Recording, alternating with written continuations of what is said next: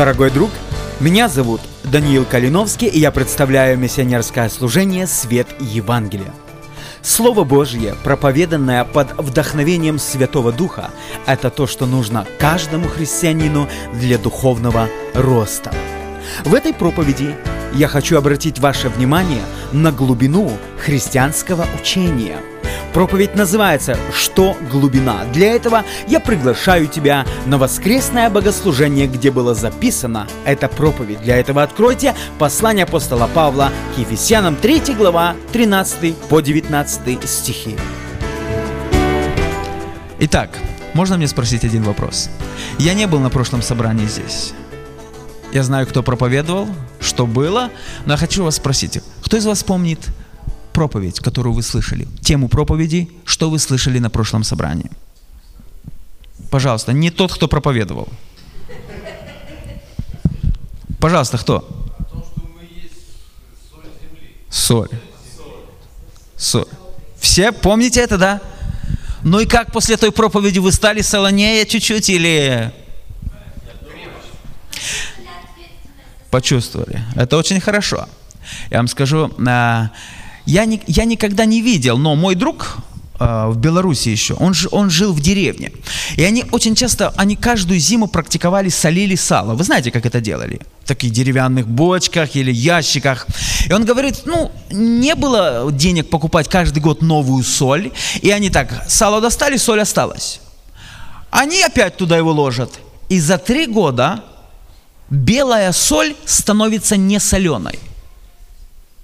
Ее можно, говорит, пробовать, она не соленая. Она чуть-чуть солена, но не настолько, чтобы сберегать продукт. Ее, говорит, мы выносили и высыпали в яму на дороге. Так исполнилось Писание. Христос говорит, если же соль, вы не задумывались, если же соль потеряет силу, значит, такое возможно, то она ни к чему не пригодна, ее надо вынести на дорогу и высыпать. И по ней начнут ходить люди, ослы, лошади, коровы, животные, машины поедут, оно ни к чему не надо. Если мы с вами потеряем суть христианства, соль, мы никому не станем нужны. Никому. Ни красивое здание, церкви не с куполами, не с красочными зданиями внутри. Никому они не будут нужны, если потеряют соль христианства. Итак, я продолжу об этом, только немножко с другой точки, point of view. Хорошо. Я хочу проповедовать сегодня на одно интересное такое место Священного Писания. Я не знаю, как многие из вас обращали внимание на него, когда вы читали. Если вы имеете с собой Евангелие открытым, пожалуйста, откройте послание апостола Павла к Ефесянам. Если вы имеете такую стандартную Евангелие, допустим, как у меня, я думаю, у Жоры такая, это 236-я страница Евангелия. У кого другое расположение, вы найдите это, пожалуйста. Ефесянам, послание апостола Павла, 3 глава, и я прочитаю из 13 по 19 стих включительно. Читайте вместе со мною. Хотите, можете читать даже вслух. «Посему прошу вас не унывать при моих ради вас скорбях, которые суть ваша слава. Для сего преклоняю колени мои пред Отцом Господа нашего Иисуса Христа, от которого именуется всякое Отечество на небесах и на земле. Да даст вам по богатству славы своей крепко утвердиться Духом Его во внутреннем человеке. Верою вселиться Христу в сердца ваши, чтобы вы, укорененные и утвержденные в любви, могли постигнуть со всеми святыми, что широта и долгота, и глубина, и высота, и уразуметь превосходящую разумение любовь Христову, дабы вам исполниться всею полнотою Божьей». Хочу обратить ваше внимание на стих номер 18, из которого я взял тему моей сегодняшней проповеди. «Чтобы вы, укорененные и утвержденные в любви, могли постигнуть со всеми святыми, что широта, долгота, глубина и высота». Дорогие друзья, христианство – это не просто членство или состоять в какой-либо религии или церкви. Смотрите, он говорит, вы должны быть укорененные в любви. Вы знаете, что такое укорененные? Это значит, что корни пошли глубоко. Потом говорит, вы утвержденные в любви. Не всякий корень, который идет глубоко, крепко держит дерево. Я видел, когда однажды у нас, это еще было в Белоруссии, пришел очень сильный ураган. И когда он налетел на лес, он выворачивал деревья с корнем. Когда он налетал на дерево, стоящее на опушке или просто в поле, он ломал его, но не выворачивал с корнем. Мы могли пойти в лес и смотрели, там были корни у дерева, кажется, большие. Но они были просто, знаете, они были большие, но они были почти метр, может быть, от поверхности земли.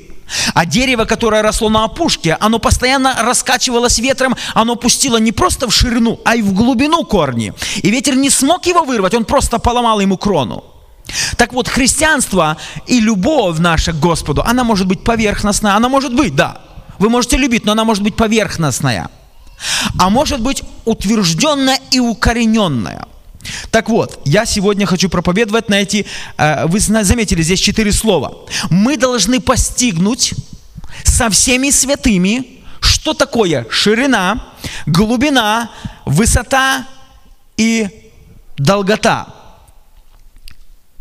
И уразуметь превосходящую разумение любовь Христову. Итак, заметьте, вначале он говорит, вы, укорененные, утвержденные в любви, должны постигнуть глубину, широту, высоту и долготу и уразуметь любовь Христову. Я хочу взять сегодня всего лишь одно слово из этого перечня и на него сказать проповедь, чтобы нам постигнуть, что такое глубина. Об этом сегодня уже немного кто-то напоминал. Глубина. Как вы думаете, есть ли в христианстве и в нашей личной вере глубина? И вообще, для чего это? Я так думаю, что апостолы в основном, они были рыбаками. Они знали, что такое глубина. Глубина – это если ты не достал до дна, значит, пошел под воду. Это глубина. Есть глубина маленькая, большая, и об этом я хочу сегодня говорить с вами. Дорогие друзья, мы не должны быть поверхностные христиане. Поверхностное христианство или поверхностно любящий Бога человек, он не утвержден и не укоренен. Каждый из нас в свое время приехал в эту страну, в Канаду, в Америку, и мы начинали пускать корни по-новому. Мы налаживали связи, искали работу, получали образование. Потом покупали дома, подороже машины, открывали бизнесы, и в результате мы пустили глубоко корни. Мы стоим хорошо. Но когда мы начинаем верить в Господа Иисуса Христа, то здесь вообще не обойтись без такого слова, как глубина. И Бог сегодня через Священное Писание хочет дать определение нам и понять нам, как мы с вами стоим. Вы знаете, что последние события последнего времени, они как бы подталкивают людей искать какую-либо религию, в том числе и христианство. Всем известный, всему миру известный пастор Дэвид Вилкерсон, который живет, я не знаю, где он живет, но его церковь на Таймс-сквер, это улица отходит от Бродвея немножко в сторону, она пересекается с Бродвеем. Его церковь находится прямо в даунтауне, в Манхэттен, в Нью-Йорке. Он говорит, когда произошли теракты September 11, следующие несколько месяцев церкви были переполнены. Люди приходили со священным страхом, ожидали от Бога помощи. Они пели, поднимали руки к Господу, пели, молились, слушали проповедь, покупали Библии, у кого нету, читали их, становились верующими. Прошло с полгода, и все вернулось на свои рубежи. Те же люди пошли опять своей дорогою. Их любовь к Богу, их вера в Бога вообще не имела корней. Они шли к Богу, потому что боялись следующего теракта, следующих трудностей. Это поверхностная вера. Если мы будем ходить в церковь только потому, что мы боимся смерти или эпидемии, или биологического оружия, или атомного оружия, или просто бандитов на дороге. Это поверхностная вера и любовь в Бога. Но если мы укореняемся в этом, то тогда мы не пожалеем об этом, если придут настоящие трудности. Хорошо. Разрешите мне немного сказать вам о глубине, как об этом говорит Библия. Я буду говорить о глубине в самой сути христианской веры. Но для этого есть примеры из жизни. Откройте со мной Евангелие от Луки, 8 глава. Я думаю, вам не составит трудности найти такое место, правда? 8 глава Евангелия от Луки. Здесь Иисус Христос благовествует по городам, проповедует Евангелие. И здесь есть такая притча о сеятеле. И написано здесь, в этой главе, что «вышел сеятель сеять». 5 стих. «И когда он сеял, иное упало при дороге, было потоптано, птицы небесные поклевали его. Иное упало на камень, и, взойдя, засохло, потому что не имело влаги. Иное упало на тернии, и выросло тернии, и заглушило его, а иное упало на добрую землю, взойдя, принесло плод». Потом, когда Христос объяснял эту притчу, он сказал им такие слова, что... Заметьте, здесь была такая категория семян, которые упали на камень, на каменистую почву. И потом Христос говорил, что там не было много земли, и поэтому оно засохло. Вы знаете, что? Чтобы посеять зерно, кто из вас когда-нибудь сеял или сеет? Чтобы посеять зерно в землю, нужно 2-3 сантиметра, да? Посадить зерно. Да. Смотря какое, но в основном, 5 сантиметров, окей. Но есть маленькая такая глубина, она должна быть. Если вы бросите, как написано здесь, на камень, оно засохнет. Для семени нужна глубина, хорошо. Держите это в виду. Евангелие от Луки, 6 глава. Давайте прочитаем 6 глава, 48 стих. Христос говорит о человеке, строящем дом. Он подобен человеку, строящему дом, который копал, углубился, положил основание на камне.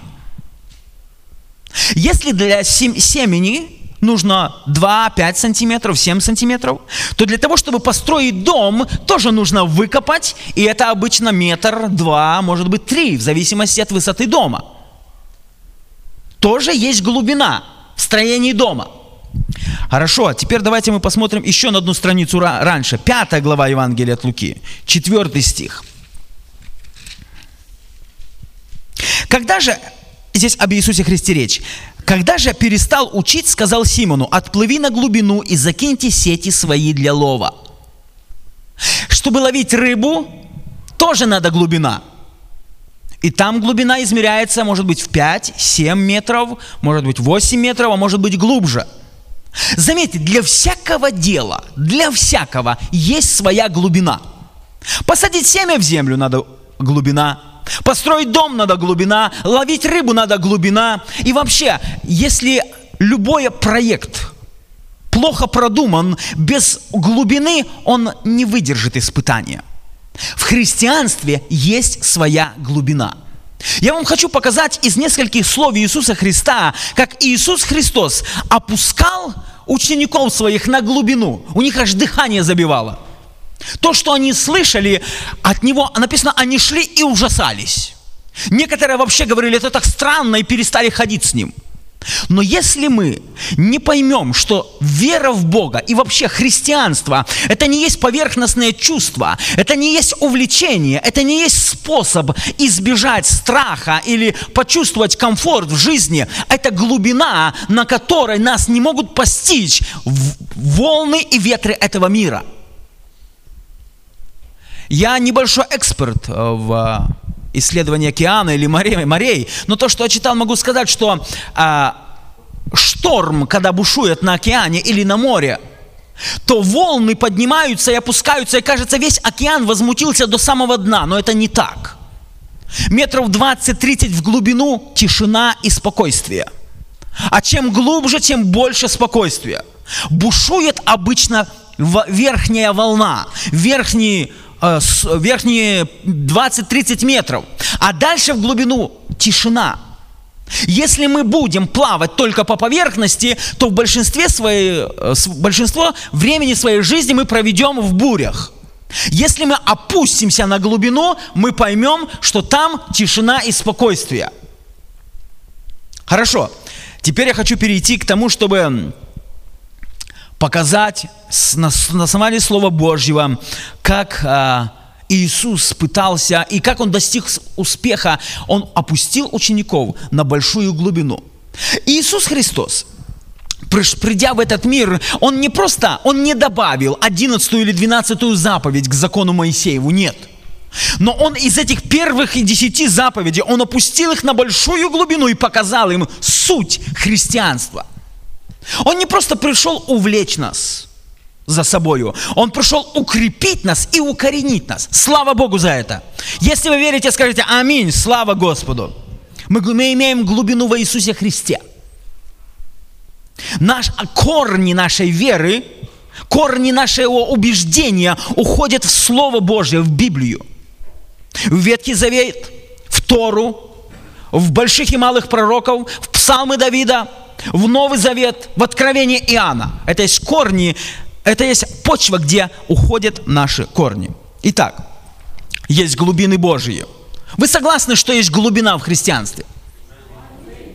Я хочу сделать небольшое отступление, всего лишь немного сказать. Знаете ли вы, что есть глубины сатанинские? Есть глубины христианские, есть глубины Божьи, а есть глубины сатанинские. О них я вообще говорить не буду, но только лишь упомяну, чтобы вы знали, что всякий, попадающий под власть дьявола, будет увлечен им на его глубины. Об этом я вам просто прочитаю. Откройте со мной Откровение Иоанна, 2 глава, и прочитайте из 24 стиха. Здесь написано там так. «Вам же и прочим находящимся в Фиатире, которые не держат всего учения и которые не знают так называемых глубин сатанинских». У дьявола есть глубины. Ступени, опускающие человека в эти глубины, очень их много, и они разнообразные. Оккультизм, сатанизм, волшебство, чародейство, гипноз. И все, весь этот перечень, это ступени, ведущие людей в глубины сатанинские. О них я больше говорить не буду, а возвращаюсь к моей проповеди. Итак, представьте себе, давайте откроем 5 главу Евангелия от Матфея и представьте себе ситуацию. Это Нагорная проповедь Иисуса Христа.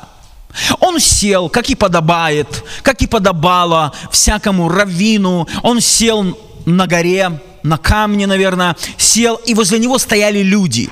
Он их всех видел, и они его видели. И написано, начал учить их. Помните, блаженны нищие, блаженны кроткие, блаженны ищущие, ищущие Господа, блаженны смиренные. Он так всех учил их. И вот там я хочу из этой 5 главы обратить ваше внимание на несколько стихов. Допустим, откройте вместе со мной стих 21 и 22 в 5 главе Евангелия от Матфея. Я их читаю. «Вы слышали, что сказано древним». То есть он возвращал их к Моисеевым заповедям. «Не убивай. Кто же убьет, подлежит суду». Вы можете найти подтверждение этим словам много раз в Ветхом Завете. Я хочу, послушайте, сама формулировка или сам подход Иисуса. Он говорит, вы слышали, что сказано «не убивай», а кто убьет, подлежит суду? А я говорю вам, что всякий, гневающийся на брата своего, напрасно подлежит суду. Заметьте, сегодня никто не осуждает людей за то, что они гневаются или сердятся друг на друга напрасно. Если дело дойдет до убийства, тогда человека судят. Это естественный такой закон, который принят государствами почти всего мира. И Христос говорит, вы слышали, что было сказано? И они все кивали головой, слышали. Конечно, но убивать человека – это самое нехорошее дело – убивать какого-то человека. Но Христос берет их, знаете, как будто Он берет их так за шею сзади и хочет опустить их на самую глубину. Он говорит, а я говорю вам, всякий, кто сердится на своего брата, тоже подлежит суду. Вы знаете, учеников, наверное, аж дыхание забило. Ну как я могу не рассердиться на этого, который мне вот как камень в ботинках? Постоянно наступаю и чувствую, что мне болит. Как я могу? Христос говорит, всякий, послушайте, всякий, гневающийся на брата своего напрасно, подлежит суду. А кто скажет брату своему рака, то есть безумный, подлежит гиене огненной, то есть аду. Вы представляете? Если кто-то друг на друга скажет, ты безумец, то Христос говорит, ты заслуживаешь гиены огненной, ада. Вы представляете, это не шуточки. Это не просто приходить в церковь и улыбаться, но когда наступают действительно трудные времена, и наша вера испытывается, и нам кто-то наступил, как говорится, на больной мозоль, а я ему в ответ сказал что-то такое очень нехорошее, я на него прогневался. Христос говорит, ты подлежишь суду. Это глубже, чем просто убить брата. Ну хорошо, об этом Христос много говорил. Я хочу еще привести вас к другому стиху. Откройте 27 стих. В этой же главе. Вы слышали, что сказано древним, не прелюбодействуй. И они там стояли все и так одобрительно кивали головой. Да, прелюбодействовать нельзя. И в этом мире кто не знает, что нельзя прелюбодействовать? Хотя это очень распространенный грех. И я хочу сказать, это грех. И ко всем, кто будет слушать нас по радио, я хочу сказать, это грех. Прелюбодейство – это грех. Вот почему все, пытающиеся прелюбодействовать, скрываются.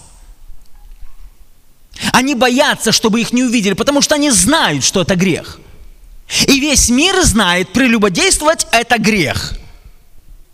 Но Христос говорит, я вам сейчас покажу один такой трамплин или опущу вас на такую глубину. И Он говорит, всякий, почитайте дальше, вы слышали, что сказано древним, не прелюбодействуй, а я говорю вам. Заметьте эту формулировку, вы слышали, а я говорю вам, что всякий, кто смотрит на женщину с вожделением, уже прелюбодействовал с нею в сердце своем. Другими словами, не просто прелюбодействующий, а смотрящий с вожделением, с похотью греховной, уже прелюбодействовал в сердце. Вы представляете, насколько это серьезно? И сегодня люди грешат этим больше, чем когда-нибудь раньше. Сегодня это поднялось на уровень как часть культуры нашей. Кто-то говорит, что мы не можем жить без этого. Это заняло определенное место на телевидении, в кинотеатрах, в журналах, в книгах. Прелюбодейство и все, что за ним следует. Библия говорит, это грех. Ну, конечно, чтобы прелюбодействовать мужчине, женщине, на это надо время, на это надо особый подход. А посмотреть – это же ничего. И сегодня дьявол настолько поднял маркет этого посмотреть, что, в принципе, глянуть-то некуда. Остается только, как Давид говорил, «Поднимаю очи мои к горам». И Христос говорит, послушайте, это настолько серьезно, вы почитайте, что Христос сказал дальше. Говорит, если твой глаз тебя соблазняет, вырви его. Другими словами, сделай, что хочешь. Пусть тебе будет болеть всю твою оставшуюся жизнь, но только не попадись на дьявольскую удочку посмотреть. Вы слышали, говорит, мы слышали, а я говорю вам, это новое, что принес Иисус. Слава Богу за это. Всякий, кто смотрит в сердце. Другими словами, Христос говорит, вначале все зарождается в сердце. И до дел не у всех доходит, не у всех. Вначале оно борется в сердце, борется. И чем более мы даем нашим желаниям распаляться внутри нас, они берут власть над нашим телом, и тогда выливается в действие. Но не у всех выливается в действие. Некоторые всю жизнь носят этот грех в сердце, любой грех. Написано, из сердца исходят злые помыслы, любодеяние, прелюбодеяние, кражи, лихаимство, злая похоть, это из сердца исходит. И это оскверняет человека. Вы верите этому? Понимаете, это Христос говорит, это глубина. Вот что глубина. Мы не просто создаем вид благословенных, процветающих, счастливых людей. Нет. Вы можете копнуть нашу глубину, вы можете пробраться в мое сердце и увидеть, что до самой глубины я такой же, как и наверху. Или я такой же наверху, как и в глубине. Христос сказал, что в сердце, то на устах. Он сказал, светильник тела человеческого есть око, то есть глаза. Если, говорит, твои глаза будут чисты, то все тело будет светло. Другими словами, через глаза в нашу жизнь входит грех. Я повторю это еще раз. Вы слышали, что сказано «не прелюбодействуй», а я говорю вам, что всякий, кто смотрит с вожделением, уже прелюбодействовал с нею в сердце своем. Поэтому держите свое сердце. Не просто не давать волю своим членам тела и держать себя вот так, или держаться за что-то, а властвуйте тем, что есть в сердце вашем. Пусть сердце до самой его глубины будет крепким.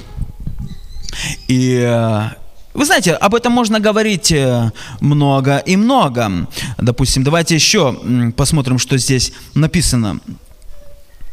Вы слышали, что сказано древним? 33 стих. «Не приступай клятвы, но исполняй пред Господом клятвы твои. А я говорю вам, не клянись вообще ни небом, потому что оно престол Божий, ни землею, потому что она подножие ног его, ни Иерусалимом, потому что он город великого царя, ни головою твоей не клянись. Но да будет слово ваше, да, да, нет, нет, а что сверх того, то от лукавого». Я не знаю, как распространено сегодня, но это понятие клятвы. Но люди употребляют клятвы. Они говорят, я клянусь. И Иисус учил нас, не клянитесь ни Богом, ни землею, ни Иерусалимом, ни храмом, ни головой своей не клянись. Это просто заповедь Божья. Дальше написано, вы слышали, что сказано, 38 стих, око за око, а зуб за зуб. Как знакомо-то, а? Как справедливо, как хорошо, когда мне кто-то причинил боль, и на него нашлась управа, ему взяли и сделали то же самое. Вы знаете, что в законе Моисеевом было много таких предписаний. Ушиб за ушиб, обожжение за обожжение, око за око, зуб за зуб. Вот вы представьте, два человека начали спорить друг с другом, и один одного ударил и выбил ему глаз. Или выбил ему зуб.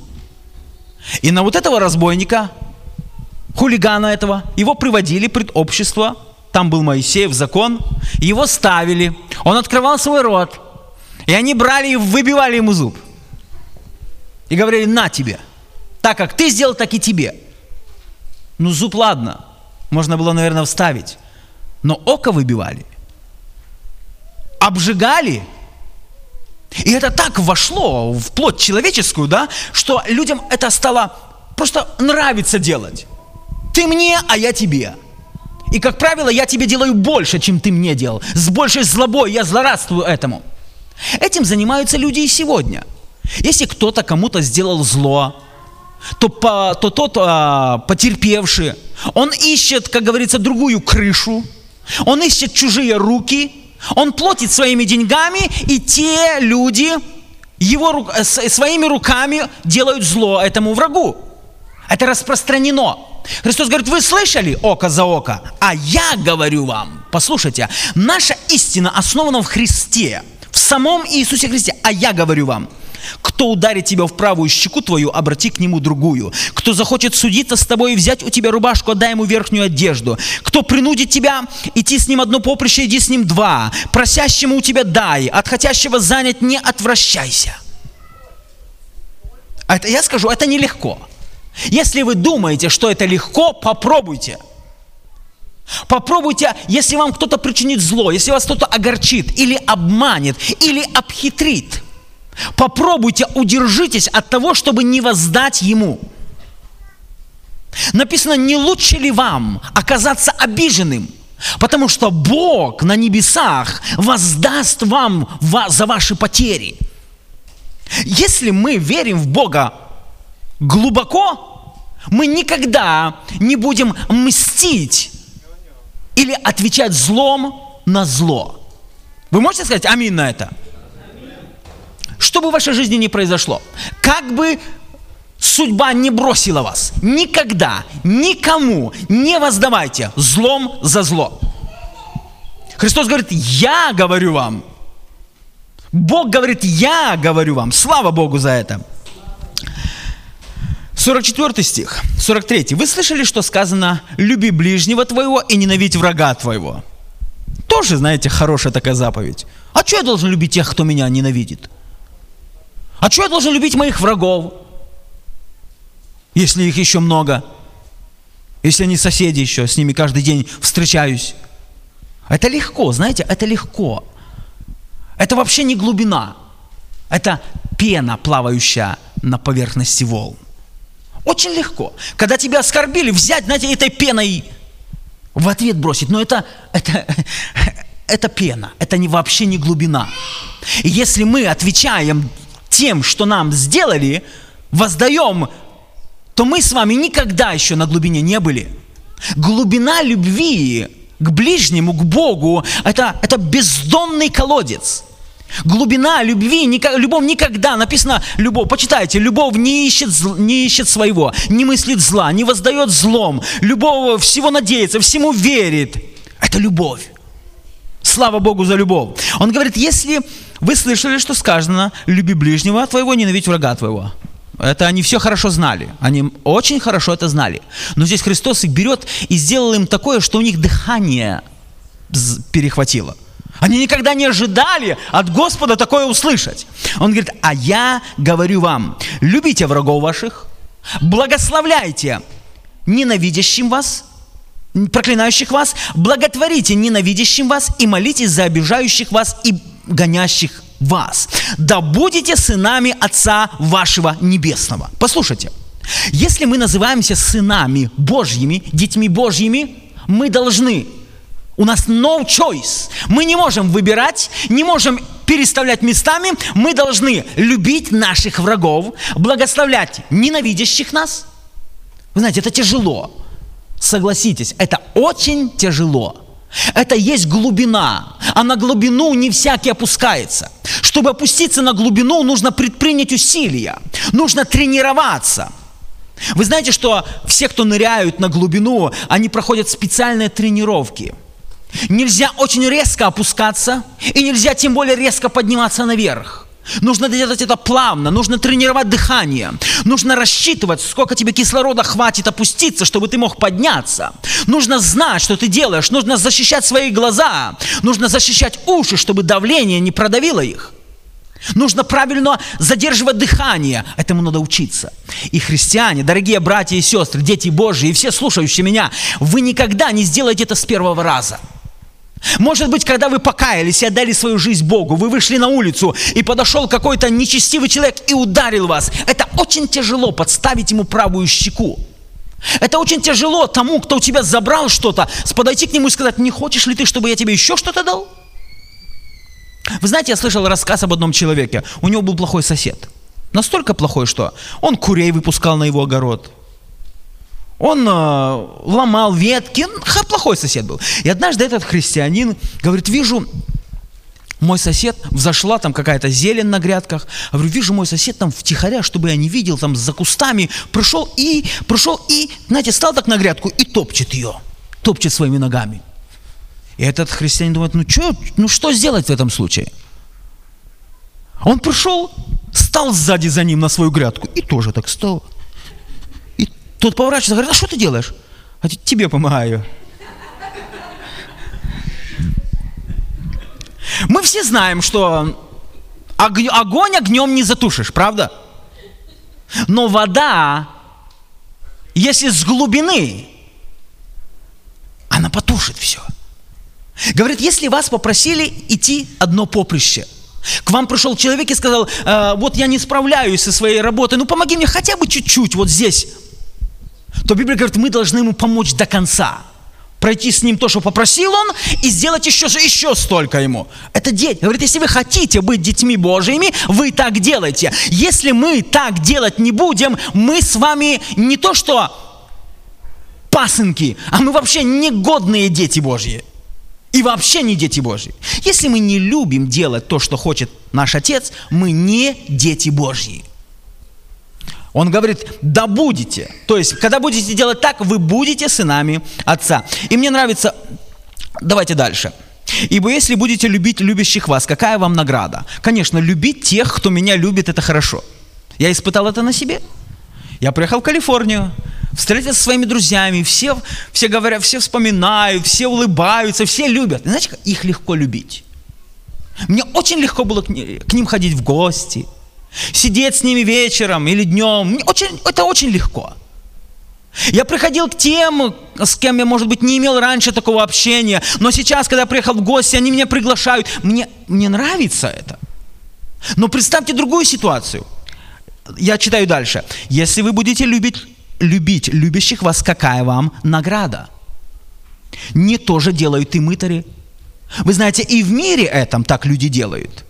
Если два человека любят друг друга, один любит другого, то и второй его будет любить. Но мы с вами отделены от мира. Здесь поглубже. Мир – это поверхность. А здесь поглубже. Здесь есть глубина. Он говорит, не так же делают и мытари. «И если вы приветствуете только братьев ваших, что особенного делаете? Не так же ли поступают и язычники?» Вы знаете, что когда два человека начинают враждовать между собой, то в первую очередь они перестают здороваться. Замечали такое? Утром выходит на работу один сосед и второй. Встречаются возле машин. Один говорит «хай», а другой молчит. И тот сразу понимает, что-то здесь произошло. Что я сделал такое, что он на меня сердит? А потом перерастает в настоящую вражду. И дальше, 48 стих. «Примите его как от Господа. Итак, будьте совершенны, как совершен Отец ваш Небесный». Послушайте, здесь вообще Христос сказал такое, что даже тяжело понять на первый раз. Мы, люди, можем быть совершенны, как Бог Отец на небесах. Вы представляете? Мы не просто можем быть угодны Ему или впасть в Его милость. Ему не просто приходится миловать нас, мы нарушаем Его Слово, а Он милует. Мы опять нарушаем, а Он опять милует. Нет. Мы можем так подниматься в совершенстве, мы можем так возрастать, что быть похожими на самого Бога. Потому что Он в оригинале сотворил нас себе подобными.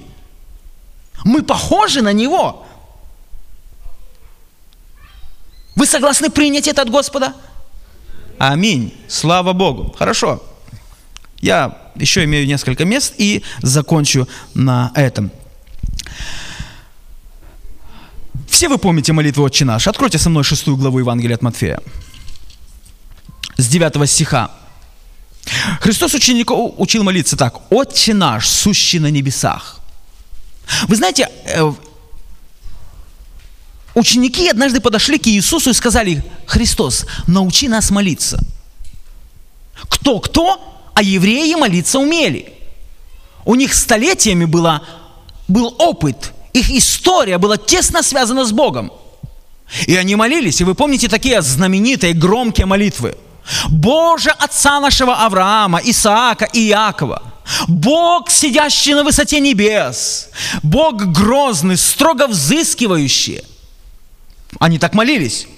Но когда они ходили с Иисусом, они услышали, что Христос не так молится. Христос молился своему Отцу, говорит, «Отец мой». Для них это вообще было что-то выходящее за рамки их представления. Как можно Бога, которого боялись, который их постоянно наказывал, потом миловал, опять наказывал, опять миловал, и можно назвать Отцом своим. А Христос, и они подошли и говорят, Христос, мы молиться умеем, но научи нас молиться, как ты молишься. Им понравилось, как он молится. Христос говорит, хорошо, молитесь так. Отец мой на небесах. Вы знаете, насколько это приятнее? Называть Бога своим Отцом. Он не просто Бог на небесах, это так. Он не только Бог Авраама, это так, это в прошлом. Он не только Бог Авраама, Исаака и Иакова, это так. Но Он сейчас наш Отец. Слава Богу за это. И когда мы молимся, не будьте наверху. Для людей наверху, которые плавают, как эта пенка, для них Бог по-прежнему грозный, строгий, который находится на небесах, имеет такую длинную палку и только и смотрит, кто бы следующий нарушил, чтобы его ударить. Для нас Он Отец. Развивайте с Ним отношения отцовства. Хорошо. Дальше. Евангелие от Луки, 18 глава, 22 стих. Откройте, пожалуйста, вместе со мной. От Луки, Евангелие от Луки, 18 глава, 22 стих. Вы помните, был там у учеников случай такой, что пришел к Иисусу богатый человек и хотел стать его последователем, а Христос говорит: хорошо, все ты исполнил, все хорошо, иди продай имение, раздай нищим. Услышав это, Иисус сказал ему: еще одного недостает тебе, все, что имеешь, продай и раздай нищим, и будешь иметь сокровище на небесах, приходи и следуй за мною. Вы знаете, люди никогда такого не слышали.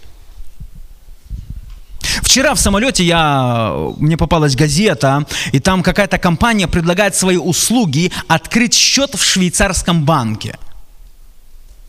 Это дорого, там нужно иметь определенный минимум, но это перспективно, это очень, знаете, это круто, как говорят люди, иметь счет в швейцарском банке, не правда ли? Но вот здесь Христос говорил людям о том, о чем никто земной не мог додуматься. Он говорит, что ты можешь иметь сокровища на небесах. Вы представляете? Подумайте на минуту. На небесах, где никто из нас не был, где живет только Бог, куда не имеет доступа дьявол, мы там можем иметь аккаунт, если сказать по-английски или по-современному. Вы думали об этом? Скажите, вот дайте мне глянуть на вас и увидеть. Кто из вас открыл аккаунт? Кто из вас имеет сокровища на небесах? 1, 2, 3, 4, 5, 6, 7, 8, 9, 10. Хорошо. Я вам хочу сказать, дорогие друзья, это возможно и это реально. Христос сказал: туда воры не приходят. Там нет вообще инфляции. Там никто не подкопает и не украдет. Там нет фи, которую нужно платить. Там нет минимума и нет максимума. Это аккаунт, это сокровище на небесах. Как оно приобретается? Послушайте. Что имеешь, продай и раздай нищим, и будешь иметь сокровище на небесах. Вы знаете, кто из нас не говорил? Этот нищий, который сидит на такой-то и такой-то улице, я знаю его, он алкоголик, он все пропивает, прокуривает, покупает наркотики, я ему больше давать не буду. Христос об этом не говорил. Каким нищим? Он не говорил, что только благочестивым нищим. Он не говорил тем, которые по-настоящему нищие. Он просто сказал: Бог помазал меня проповедовать Евангелие нищим, а вас, христиане, сделать их финансово богатыми. Давайте деньги нищим. Евангелие для бедных в первую очередь. Христос им послал свое Евангелие, и мы проповедуем им Евангелие. И мы еще ответственны за то, чтобы нищим в этом мире давать деньги. Конечно, есть свои варианты, есть свои, может быть, крайности. Я не об этом. Я просто говорю, если вы знаете кого-то на земле, кто имеет большой недостаток, он действительно нищий, а у вас денег нету, но вы что-то можете продать и отдать ему, сделайте это, и вы будете иметь сокровища на небесах. Эти слова сказаны не апостолами, эти слова сказаны самим Богом. Написано, что дающий бедному дает взаймы Господу. Вы помните такие слова? Какой Соломон мог додуматься до такого? Он на земле имел больше всех богатства, но он не знал, что можно взять его и вложить в тот небесный банк. Он не делал так. Пришла одна бедная вдова. Она встала в очередь за богатыми фарисеями, там, книжниками, за богатыми евреями. Она встала в очередь, и те жертвовали деньги в храм. Каждый из них доставал такой сумку такую и высыпал. И монеты падали, а он глядел по сторонам, все ли видят, все ли слышат. Монеты падали, он так по одной бросал туда. И им говорили: о, какой благочестивый человек. Пришла бедная вдова. Никто не видел, что там напротив сидел Христос. А может быть, и видели.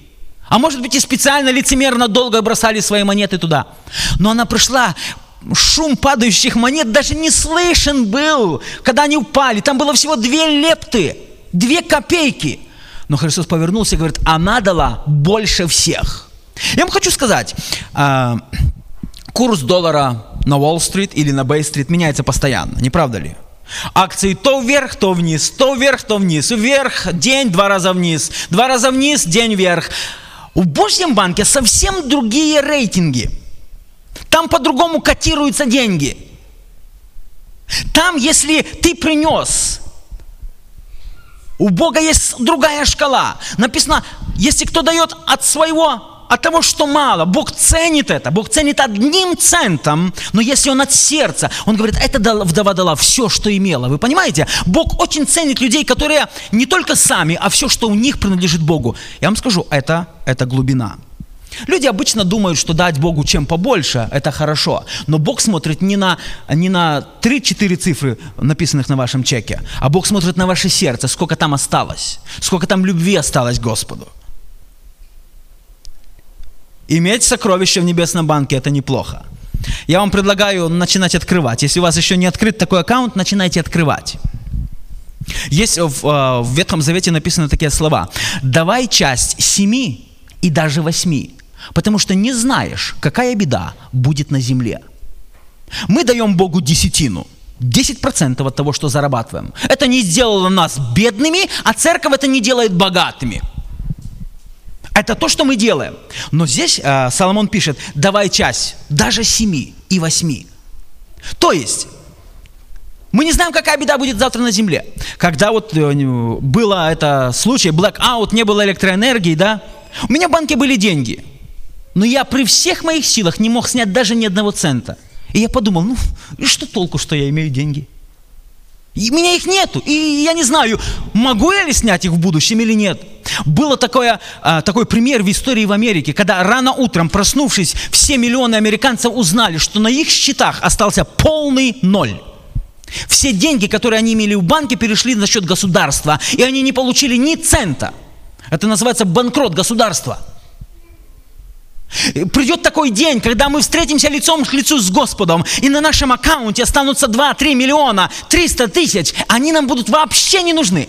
Вообще не нужны. А если придет такая беда, что все банки закроются, электроэнергии не станет, компьютерная система даст сбой, нам наши деньги не придутся, они не вернутся к нам. Какой толк от них? Поэтому Соломон говорит, давай часть 7, давай 8, кто знает, что будет завтра? Давай, если можешь дать, давай. Хорошо. Последние 2 места и заканчиваю. Боже мой, уже время много. Дадите мне еще минут 5. Хорошо? Евангелие от Луки, 17 глава. И 4 стих.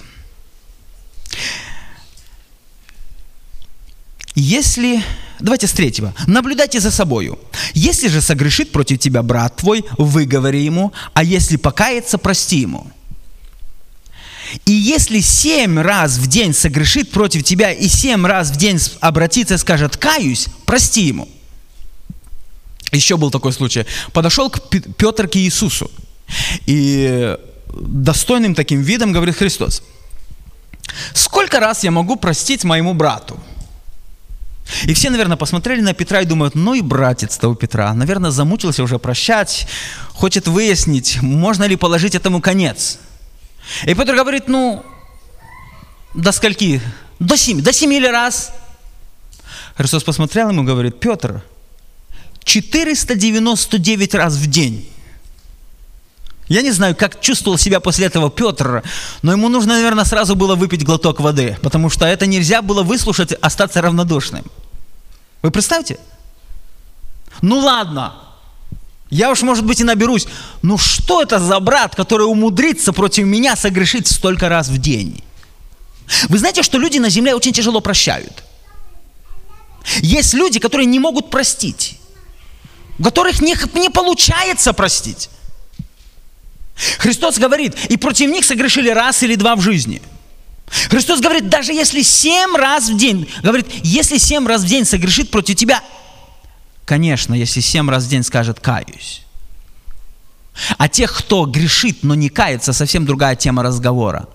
Но если против вас кто-то согрешит и придет и скажет «прости меня», то простите ему до 500 раз в день, если у вас это получится. Если вы найдете на это время. Но я скажу, это нелегко. Нелегко быть оскорбленным 7 раз в день. Это очень нелегко. После первого раза легко прощается. Даже после второго и после третьего. Но когда он против тебя согрешил утром до обеда 3 раза, а потом в час дня еще раз, 4-й раз, а потом в 6 часов вечера 5-й раз, и в 7 часов вечера 7-й раз, а потом в 10 часов вечера тебе еще раз. Закрутил? Ты огорчен. А он приходит и говорит, прости меня. И Христос говорит, прости ему. Вы можете сказать аминь на это? Хорошо. И последнее место. Евангелие от Луки, 9 глава. Откройте 9 главу и прочитаем 54 стих.